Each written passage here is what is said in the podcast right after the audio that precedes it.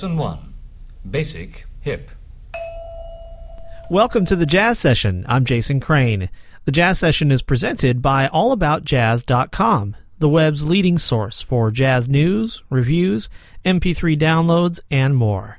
Every episode of the show is available for free in iTunes and at thejazzsession.com. My guest today is bassist Rufus Reid. He's got a new trio record called Out Front, and uh, this is the first track from it his own composition, Glory.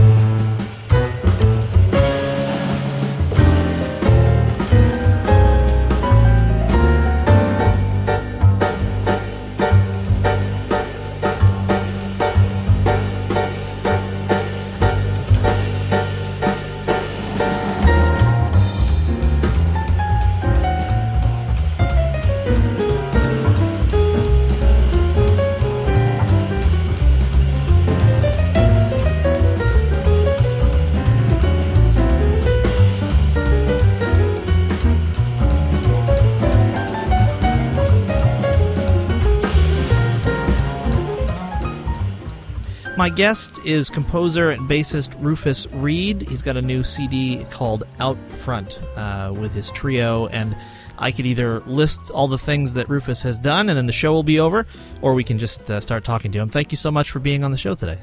well, thank you very much, Jason. thank you. My pleasure. Uh, this uh, this trio, it's just obvious from the from the first moments, uh, has something special, and uh, you even make mention of that uh, in your notes for the record. That you feel like there have only been a few times in your life when you found that particular chemistry um, that a band of any size requires to re- to really be magical, and you you say that this trio contains it. Will you tell folks who's in the trio and what you think makes it so special? Okay, um, the pianist. His name is uh, Stephen Allee, and uh, the drummer is the, Duduka da Fonseca, uh, a drummer uh, who hails from Brazil, but he's been living in New York over almost close to 35 years. Um, and uh, we, I guess it's been, uh, this is 2010, it's been at least uh, a couple years that we began to play together as a unit. And from the very first time, it it just felt special. Um, which was, uh, you know, after the first time, you say, well, okay, that was really nice. And then the second time, it got seemingly was uh, as good, if not better. And then uh, the next time, it's wow, it just kind of jumped off the charts, and I said, "Wait, this is uh, this is really uh, quite special." Uh, Duduka and I have been threatening to play with each other um, probably for 25 years, but have just never, never, you know, the circumstance just never happened, and um, um, and uh, Steve Allee and I. Uh, we've never really played to this depth before, but we've known each other a lot longer, uh, both as uh, uh, teaching at a summer uh, jazz uh, camp with Jamie Aebersold over, in, let's say, the last 10 years. And we played, and every time I play with Steve, it's always really wonderful. And no matter where the music goes, uh, whatever idiom it happens to be, it was special. So, um, uh, it's really a pleasure for me to be able to play with these guys now, and particularly now that it's seemingly resonating uh, throughout the country.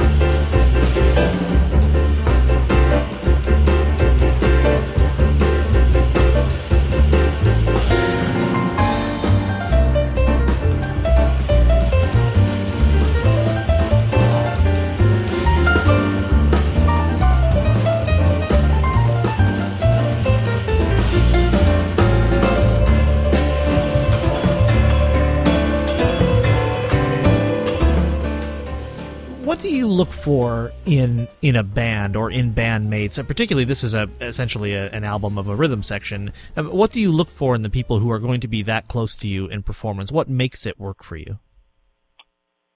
Well, things happen that you didn't even begin to even talk about. Um, one of the things about playing jazz is, you know, um, we all can play alone, and once we decide to uh, plays a duo, then that changes the the dynamic, and um, and then of course the trio uh, is something about uh, nobody's. Everyone is feeling. These guys are feeling the same way I am regarding uh, things are happening that we couldn't have planned, uh, even if we tried to. Because um, and that's the best thing about playing this music. Uh, because you can try to make things happen, and of course that's the worst if you try to make it happen. And uh, the best part is when it happens when you're least expecting it, and it kind of jumps off the charts. You know, um, it's very special you made the decision uh, on this recording to showcase compositions by the three of you. There are, are also two compositions um, by other folks, but they're primarily by um, you and, and, the other members of the trio. Can you talk about uh, why you decided to do that? And then uh, I'm interested did uh, did these compositions kind of evolve in the studio or on stage uh, as you perform them too? Uh, okay, good question. well, one of the reasons that I, I felt that particularly because we are using everyone's composition is because the maturity of the compositions and we all uh, have been uh, out here a few minutes.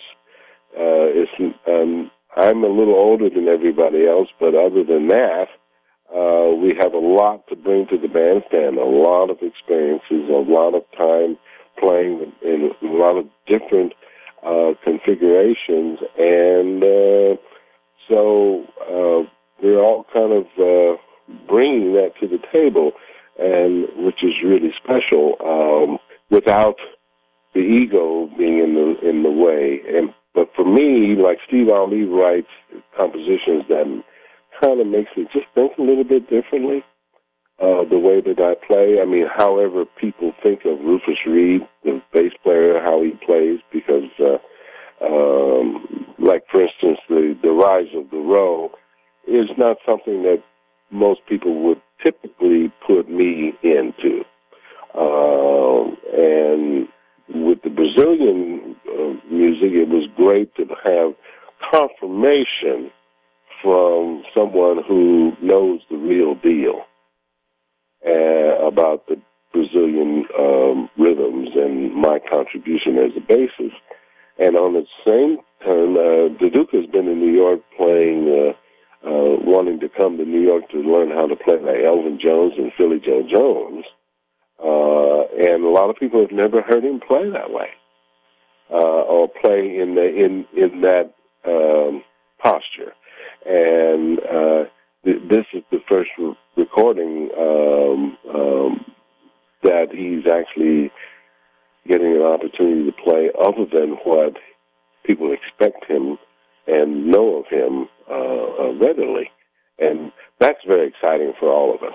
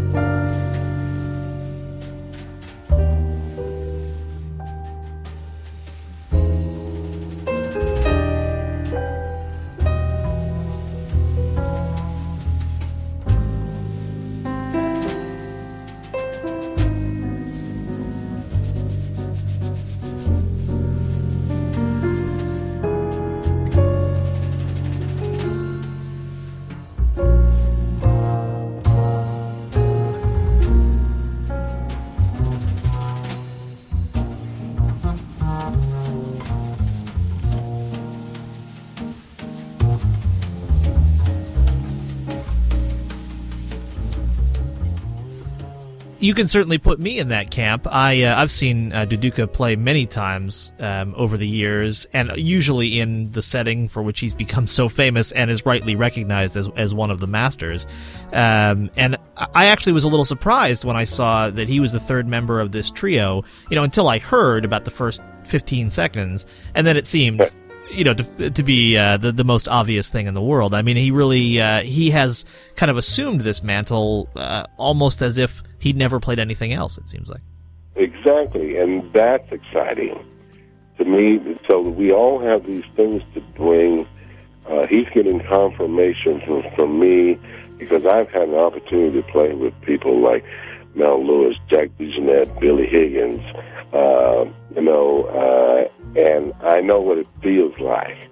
Um, and uh, even even Roy Haynes, when I was uh, younger, uh, got a little chance to play with him, so I know what it feels like when it when it feels good, and and and I give him that confirmation because he's a little apprehensive about it. You know, is this cool enough? And he said, "Yeah, man, this is feeling great." And and same thing with me. We're playing one of these uh, one of the compositions that he brings in, and uh, um, and, and he wants to play by own. Now, I mean, and I say, "Am I doing this right?" He said, "Yeah, it feels great." So it, that is really quite wonderful, you know. One uh, one composition in particular of yours on this record that I, I hope you'll talk about, um, and it's one that I, I think uh, goes a long way toward giving folks another look at you, both as a writer and as a player, is uh, "Caress the Thought." Will you talk a little bit about the origin of that composition? And I know that it's you're putting it to other uses too in terms of choreography. Uh, can you just tell folks a little bit about "Caress the Thought"? Tim Hagans and I, um, uh, Tim Hagans brought me to Sweden uh, over two years ago, and I had some of my big band music that I had been writing, and a lot of people didn't even know I'm writing big band music, and so part of the situation was for me to be commissioned to write a piece for the occasion, and uh, so I had him in mind for this. But as a little germ of an idea, uh, there's a wonderful bassist uh, by the name of Diana Gannett. She's um, a classical bassist primarily, um, but she lives in uh, uh, Ann Arbor, Michigan. She teaches. She's a professor of double bass at the uh, University of Michigan in Ann Arbor, and this woman plays so much bass. She play a whole note, and my I have goosebumps. you know, it's just just amazing. And so I've we've been doing some workshops over the years. Uh, uh, contributing uh, with people uh, with Richard Davis and uh, working with some young players in Madison, Wisconsin. And every time I see her, I I'm always thrilled and to hear her play. And I said, one day I'm going to write the music. I'm going to write something for you.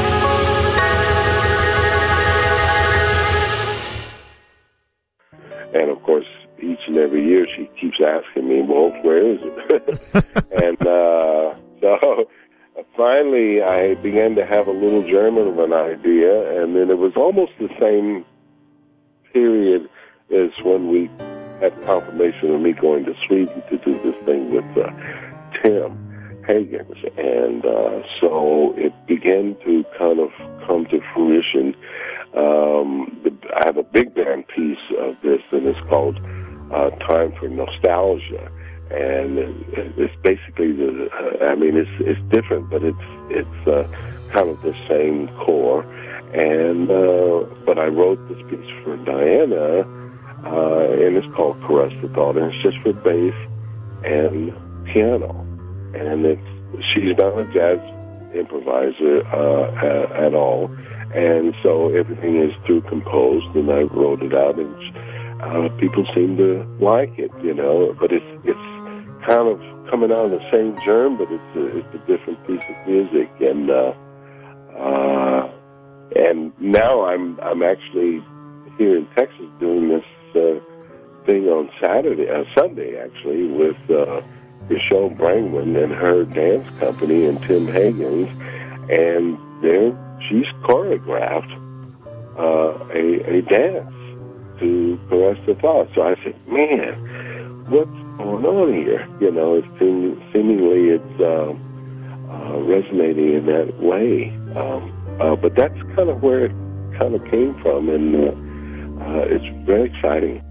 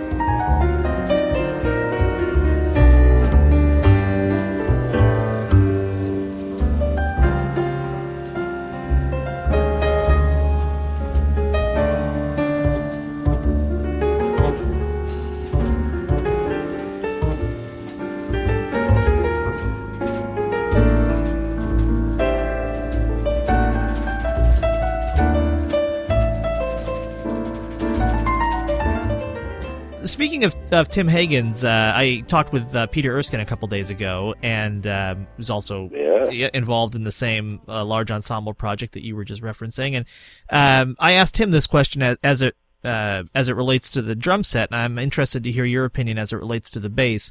Uh, and what different, what if any different approach is necessary for you to take when you're the bassist behind a large ensemble, as opposed to you know in this more intimate uh, trio setting that we hear. And obviously, your your experience in the large ensemble setting, you know, goes back uh, to the uh, the early parts of your career with Thad Jones and Mel Lewis. Uh, but I'm just interested in in how you have to approach, if you have to approach them differently. How do you approach them differently? Well, uh, very good question. Uh, I basically don't approach it any differently than any other ensemble that I play in, whether it be with instrumentalist or vocalist. You know, and we're talking about vocalists who are who are uh, creative people and and they actually uh, who are musicians too, instead of just people who are singers. And um, the music at hand is the only thing that would dictate me playing anything differently. But I approach it the same. Uh, I try to fulfill whatever the music suggests. Um, and I think what some people do is try to bring their agenda and put it on everything. And it, sometimes it just doesn't work. Uh, they do that before they actually find out what it is they're really trying to deal with. But as a basis, I really feel uh, the small group, for the obvious reason, um, you have a lot more latitude, uh, perhaps because you. Uh, thought about this a lot because you're not the first person to ask this, and I, I really don't approach it any differently. When I play with a big band, uh, I have more people to take down the toilet if I mess up. you know, uh, and I, you know, I talk about uh, bass players having the unique ability to completely sabotage every ensemble they play in if they lose sight of the focus of what what they what are they doing, what is what is the what is the agenda, what is the purpose, why if there are chord changes and you're not making it clear I'm not depending on the saxophone player or the piano player nor the drummer to to make me uh, uh, play any better. Um, and and I really and when I think about it in, in that regard, I don't I don't uh, make any differences within the ensemble. You know, like uh, there was one person who uh, told me years ago says. Uh, you know, I love you hearing you with Tommy Flanagan. It's so great. And he says, but you're, you, you know, I don't really like him. I don't like Jack DeJohnette. Why do you play with him? You know, and and I, and I was so taken aback that he was so rash to even just ask me that question. And I said, well, you know, first of all, I love both of them. They're different people. They and they require uh, uh, what's at hand. And if I try to, um, there are freedoms, rhythmic freedoms, even harmonic freedoms that uh, playing with Jack DeJohnette or McCoy Tyner uh, or Andrew Hill or someone like that as opposed to Tommy Flanagan. I mean, if you know anything about music, you listen to Tommy Flanagan and Andrew Hill, they are different. And when I learned how to play with Andrew, nothing that I knew worked. So I had to actually listen and play with him. And it taught me a big lesson.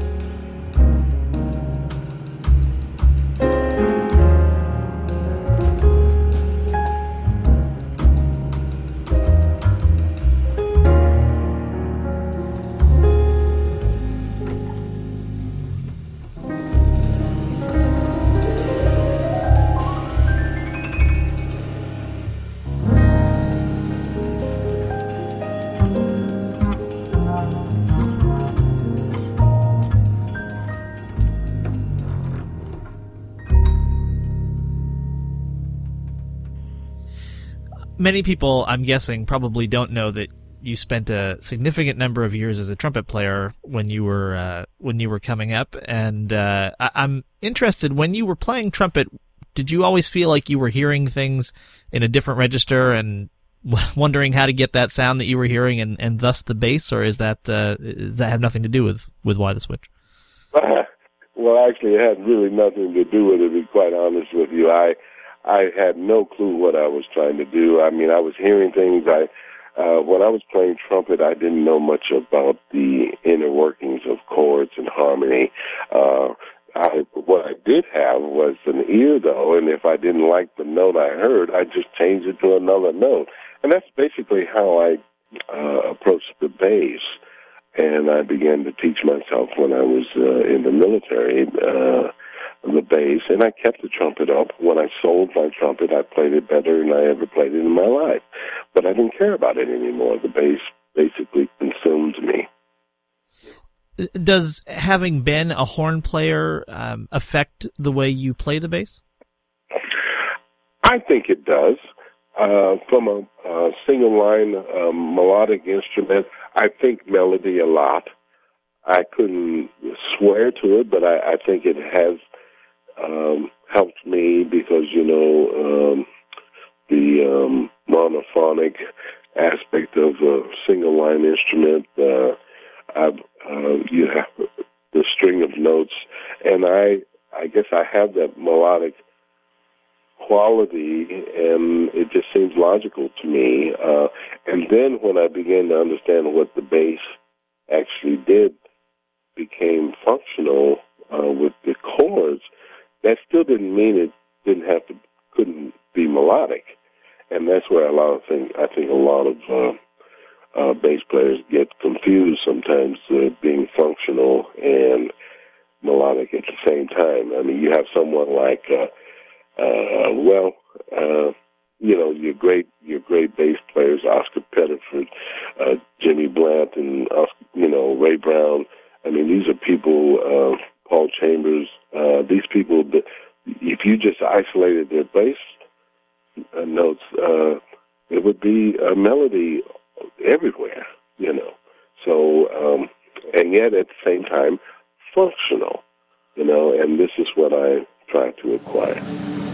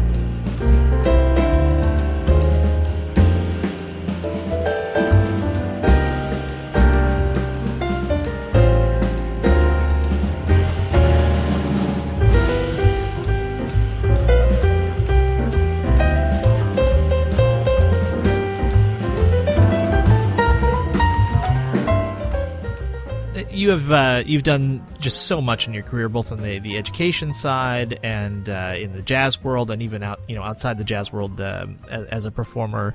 Uh, what is it that that keeps the the music fresh and exciting for you after all the thousands of stages that you've been on? Playing with people who still have the passion to to stretch and and um, look for uh, something that they didn't plan on happening. Uh, we can become very comfortable in our uh, status if we allow it to happen, and it's easy to do. Uh, in fact, it's so easy. Uh, some people are very boring to listen to because they're really uh, they've stopped uh searching. They've stopped um, wondering, and I I kind of live for that. I mean, here I am in uh, uh, Houston, Texas, right now doing this. Uh, we had a rehearsal day with the dancers and the other musicians, and man, it was such a fresh, completely different. I was out of my box, and, but I'm playing my music and I'm playing a couple of my tunes, and we're playing, and yet I'm out of my box because the delivery is totally different, and it's very, very special. I have um, always been inquisitive. I call people who uh, I've heard them play on the radio or heard records played, and I would call them up and say, "Well, wow, you really sound great." And uh, um, uh, there's a pianist by the name of Michelle Rosewoman in New York. We've been playing together all, on and off for 25 years, and this woman is a pretty incredible composer and piano player. She writes some really difficult music, and but she can play all of it. And if you have any question, she said, "Well, if this goes like this," and I said, "Oh, oh man." So I said, "Well," and so she's challenging me, and to me, um, you get your butt kicked for a few minutes, and then you you don't have time to even think about that. You're trying to get to the music, and that's what I enjoy. My guest is composer, bassist Rufus Reid. Uh, he and his trio with Steve Allee and Dudu, uh, that's hilarious. Duduka Da Fonseca, whose name I normally can say with no problem. Uh, their their new album is called Out Front. It's on Motema Music. And uh, Rufus Reid, it's been an absolute pleasure to talk to you. I wish you continued uh, success and, and continued stretching and reaching. It sounds like uh, we're all benefiting from it. Well, thank you very much, Jason. I, I appreciate you taking the time to speak with me, and uh, we hope you continue to do what you're doing because we need you out here too.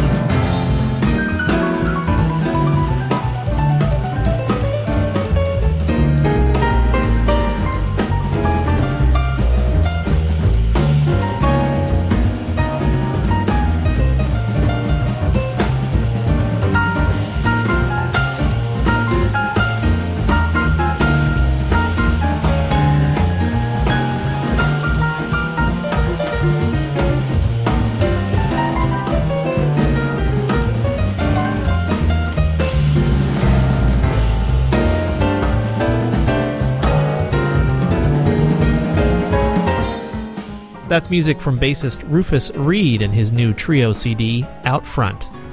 I'm Jason Crane. This is the Jazz Session presented by AllAboutJazz.com, the web's leading source for jazz news, reviews, MP3 downloads, and more.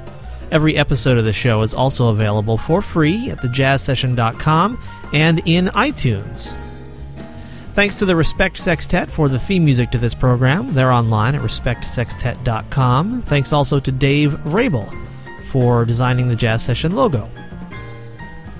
If you'd like to purchase my first book of poems, Unexpected Sunlight, which is out on Foothills Publishing, you'll find it at jasoncrane.org slash store jasoncrane.org slash store. I'm also doing a, a, number of readings, including one on June 19th in Brooklyn and another in uh, July in State College, Pennsylvania, and others. So uh, please do check out jasoncrane.org for a full calendar of poetry events. Please go out and support live jazz while you're heading out, anywhere, all the time, whenever, and wherever you can, and then come back next time for another conversation about jazz on the Jazz Session.